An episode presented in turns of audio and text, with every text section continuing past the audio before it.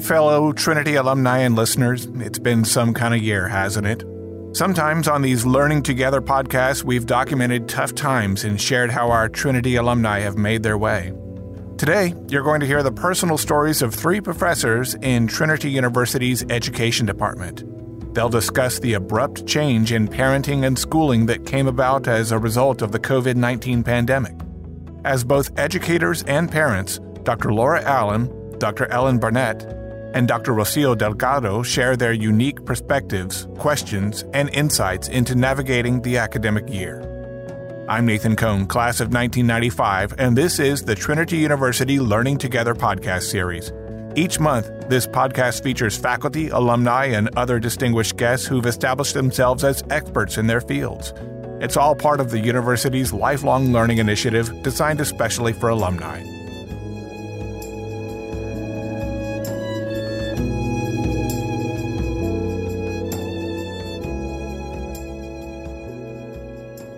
Okay, so how are you doing? It's been, you know, quite challenging. I do have my three kids, as you know. You know, Yaretsi is a kindergartner; she's uh, six years old, and I have Santiago and Fernando, who are both fourth graders. And you know, all of my kids are back in school; they're in-person learners. And you know, the older kids are doing. I mean, they're all doing well. It's just a little. I mean, they they come home every day talking about how different it is, but you know, they're they're all hanging in there, students and teachers alike. It's been, you know, quite challenging for me as a parent, you know, just because knowing how different things are in school, you know, I, I feel for my kids, but, you know, given our personal circumstances, our family circumstances, you know, we made the decision to send them back to school to learn in person because, you know, at first they were remote as everybody else was, you know, until Labor Day. But I just couldn't, I just couldn't provide them with the level of assistance that they needed. Uh, my youngest child, in particular. And then one of my boys really struggles with reading, so he just needed a lot more support. And we that's part of the reason, you know, we decided to um, send them back to school. What about you, Laura? Thank you, Rocio. Well, you know, Caroline is a senior this year in high school, so her situation is a little bit different from your younger one. She's definitely self sufficient with the, the remote learning. But a little bit about our context my husband has diabetes and some other health issues. So, throughout the summer um, and into the beginning of the fall, we were very, very careful and limited all of our contact with others. That gives you a little bit of background with where we're coming from. Initially, the decision we made was to have her stay home let her go to school only for dance. She is on uh, the varsity dance team, and this is her senior year. So that really makes a difference. And once they were allowed to practice, it was outside at first. Once she was able to do that, that re engagement and the social connections really seemed to make a huge difference for her. So that's where we started our semester and the reasons that we chose kind of the those decisions that we did. What about you, Ellen? I know you have a similar health situation with Luke. Thanks, Laura and Rocio, for just sharing how you and your family made these decisions with your children. I, as we continue to go through this pandemic and have opportunities to make different decisions, I think we're all, you know, thinking about what's the best for our family. And yeah, you're right, Laura. Um, we really made our decision based on um, our son's healthcare and his needs and the recommendation of our pediatrician. So we have a son who is in fifth grade this fall. He's 11. His name is Luke. And he has a really significant medical history uh, that I know I think both of you are fairly familiar with. But, you know, the end result of all that he's been through is that he has diminished lung capacity and uh, some concerns around his respiratory system. And so the recommendation of our family physician and pediatrician was that he not attend face to face classes. And so, you know, that decision was difficult for our family in that we knew it would have consequences. But in some ways, it was also perhaps less difficult than maybe that decision was for some families where they were really trying to make that decision together as a family and with their child, that decision was kind of made for us by our care team. that's how we made our decision and a little bit of the background about, you know, why we made that decision. I'm curious, what's it been like for you and, and your kids, Rocio? How are they doing? Well, you know, it wasn't an easy decision to make, quite honestly, you know, to send them back to school. I mean, we we debated whether to keep them home or not because, you know, as an education professor, I have a certain amount of privilege, but I'm a teacher educator, so I'm in the schools a lot myself. My children you know have no health conditions but they are english learners. We do speak you know spanish at home so they're learning english. And like i mentioned earlier you know one of them does have um, some reading difficulties. So that's really what influenced our decision. They're they're doing well. You know, question that I get a lot is, you know, what do schools look like? Because I know that there's a lot of parents who decided not to send their kids back to school. You know, a lot of my, I mean, most of my children's friends are learning remotely, so they do get to see them because they connect via Zoom and all that, right? But you know, the question gets asked a lot about what schools look like. It's just been difficult for kids because well, sometimes they're like, why do we have to wear a mask all the time? You know, and why do we get to eat in the cafeteria? And I can't sit right across from my friend. I don't get to see so and so anymore. But the schools are doing a really good job, you know, following all the procedures. I mean, there's a temp checks when I drop them off, there's a um, set of questions that, you know, we need to answer night before or morning off. I mean, they've sort of gotten used to it by now. Uh, but they do raise a lot of questions as to, you know, why are things like this? And, you know, I don't like, I don't like the way things are. Um, they miss their friends, um, but they do enjoy, you know, being in school. Laura, how has it been for Caroline in high school? Well, I really had to balance things. It wasn't as easy as it might have sounded, even though my husband had some, some serious health issues. We've really struggled with this. Part of my rationale is that, you know, she's she is 17 and during adolescence you know middle school and high school there's a lot of fluctuation in neurotransmitters especially oxytocin and serotonin which regulate mood and the social connections um, so they really you know those things are, are in play and then also we really know that kids' brains are neuroplastic during this time because basically the brain is kind of restructuring itself for what adult life will look like for them. And so stress can be very detrimental to them because it can create structural and functional changes in their brain. So, what I saw with Caroline is that she was home at the end of spring, and that that seemed to, to be okay but we were home so much throughout the summer. All of our vacation plans, all of our travel plans to family were, were canceled. She saw few people. And then we started school remotely. And I really saw a different child for a while, allowing her to go back to dance only and still do her academic classes remotely. I, I began to see her become herself again. And I began to see those that social connections were so needed, and her mood was better and that was really tricky for us. Um, she went back for a while, beginning of October, she went back to school full time. And, and the question of what do schools look like, I talked to her principal before that, and I said, How many people will kids will be in her classroom? Because that really makes a difference, right? And the answer was, We have no idea because everyone at that point was allowed to come back. So what we did is we allowed her to go back that that day. The day it was a Wednesday. And our agreement was, okay, Caroline, let's see how many people are in each class. And let, then let's see how many people are in the hallways and see what lunch looks like. And it turned out that, you know, the most people in any of her classes uh, were like eight kids.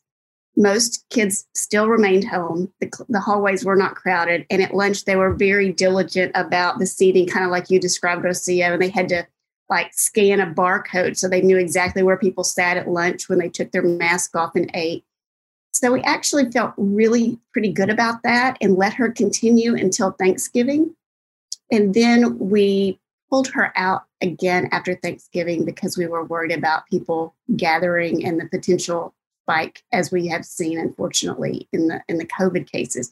So right now she's just going for dance. But i but again having something that she was able to do and make those social connections i think really i saw my my my little girl well she's not a little girl anymore right kind of come back to, to herself. And so I think that balance is really critical. And we really have struggled with some of that.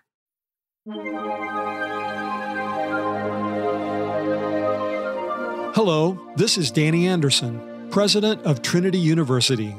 Thank you for listening to the Learning Together podcast series, brought to you by Trinity's Office of Alumni Relations and Development and produced here on campus by our friends at KRTU 91.7 FM. We're so glad you tuned in today, and we appreciate your continued support of lifelong learning at Trinity University. Welcome back to the Learning Together podcast from Trinity University. I'm Nathan Cohn. Let's return to the conversation with Dr. Laura Allen, Dr. Ellen Barnett, and Dr. Rocio Delgado. Ellen, how has Luke done? I know he didn't have that choice, unfortunately. I think I'll try to answer the question by talking about some challenges that Luke and our family have experienced during this time of online learning, and then maybe share some things that have been helpful for our family that might be helpful for you know your family as you're listening and some things that you know have been good through this because while it has been difficult there have been some some really great things the two most significant challenges for us uh, and for luke really have been the isolation so it's not just that he's not in school because of our family situation. He also has, um, I'm not even going to say limited, he really has no face to face interaction outside of our family. And um, that's difficult. And um, there have been some moments, I know we were talking about this last week, where he's just expressed, I'm lonely. I miss my friends. I hate COVID. When will this end? Why can't I go anywhere? That's been really difficult. And we are being careful as a family. We're also sometimes experiencing um, these things, right? Feeling really isolated. I think another challenge for our family has been what you, Laura, and Rocio, what you're working through, and those of you who are listening or work with is just juggling work and online learning for your child. I recognize that I'm in a really privileged position and that I have been afforded the opportunity to uh, work from home. And so I'm so grateful for that. And I know that not every family has that but it's difficult sometimes to really focus on your work while also, you know, getting lunch together while you know your child is like taking their break from online learning and trying to help with school instruction while also trying to do your job because know wow as you both know like our teachers are just doing amazing things and learning so much and doing so much with our children during difficult circumstances, but the ways that they can, you know, check in with students and support them on their work are different when they're not face to face. And so, you know, we're trying to to fill in, you know, some of that. It's just a it's a really difficult balance. Gosh, I'm an educator um, with, you know, I work with teachers. I was a teacher myself. And I've been momming for a while, but I definitely don't have it all figured out. But I have a couple of things that have been helpful for our family, and I'll, I'll share those for other families that might find them useful. It has been helpful to try to create some opportunities for Luke to have some social interaction. And his teacher has supported us in that. So there are some other students who are in similar situations where they're learning fully remotely and they've created these online social groups. There's like a, a, little boy in our neighborhood and he'll bike over and knock on the door and then step back and say, Can Luke join me on social breakout room six? And it's just for socialization, right? Like it's not that they're getting together to do math, like they're just playing a game or visiting. So that's been really helpful. And we're grateful that his teachers help set that up. Another thing we've tried to do, and um, goodness knows we don't always get it right, but we've tried, is to create some sort of a schedule and some division between school and not school time, right? And not work time. And so you know, like a lot of families, a lot is being done around our dining room table. But on Friday, all of the books go back into the um, box that we were given from the school, and then they go under his bed, and we're done so that it's not just this constant school right at the dining room table kind of thing. That's helped us uh, some. And, you know, I, I I don't want to just be all negative. There have been some really wonderful moments. Um, we have had a lot of time together. I, I have an older student in college, but um, these days go fast. and um, it has been really nice to be here. I mean, every stage of adolescent development is super fun. And when you're in that stage, there are challenges and great things, but I mean, fifth grade is really fun, and you're normally not with your child that much at this time. And it's been really fun to be with him. And I don't know about your children, Rocio and Laura, but maybe this is something you want to talk about. But I have been wildly impressed with some of the things that he has learned that I don't think he would have learned in any other format, right? Like just to watch him, I know our kids are really often more tech savvy than we are, but I've learned, I've watched him do so many amazing things online. I'm really proud of him and proud of his teachers too for all that they're doing. And so that that's been exciting. You know, in terms of technology, yes, it's been challenging, but you know, there's lots. I guess I've just gotten to know my children a lot better in terms of how they are as students. Um, and you also talked about, you know, the scheduling and how, you know, there's things that we can do, you know, to help our children. I know we've we've been working really hard on setting up a schedule and sticking to it. We don't always do it just because they spend so much time using technology they are in school face to face but you know they're still zooming they're still you know doing a lot of things using their computers. So when they come home you know we have a rule that you know no more no more electronic devices and sometimes we stick to it and sometimes we don't. But you know they've shown me a lot of you know they'll see me zooming because you know i'm also doing meetings and stuff and they'll um remind me to change my name or change the background and you know they want to be creative and they'll ask me how come i'm using a google slide and not this or that you know because they're learning so much about you know many different platforms. And then what you were saying about the balance um, i know that i've shared I, I might have shared this with you already you know we are all educators so we do supervise our students who are out in the field. And before my kids went back to school in person I was actually zooming into one of our students, into one of our Trinity's um, interns classroom. And uh, she's teaching kindergarten, right? And I have a kindergartner. So my daughter was supposed to be doing her kindergarten work on her iPad while I was observing my kindergarten intern. And my daughter came running to actually see what I was seeing on the screen because our Trinity intern was singing songs with her kindergartners. So there I was with my daughter sitting on my lap, singing songs that my Trinity intern, my Trinity student was teaching to other kids. So those are the moments that are going to stick with me forever. And I took a picture and I sent it to the principal and I sent it to everyone, you know, and, and, and, and I think we, you know, we need to hang on to those moments and celebrate those, you know, those small things because sometimes it's, it's easy to lose track of them when we're experiencing so many challenges. Laura, what do you think?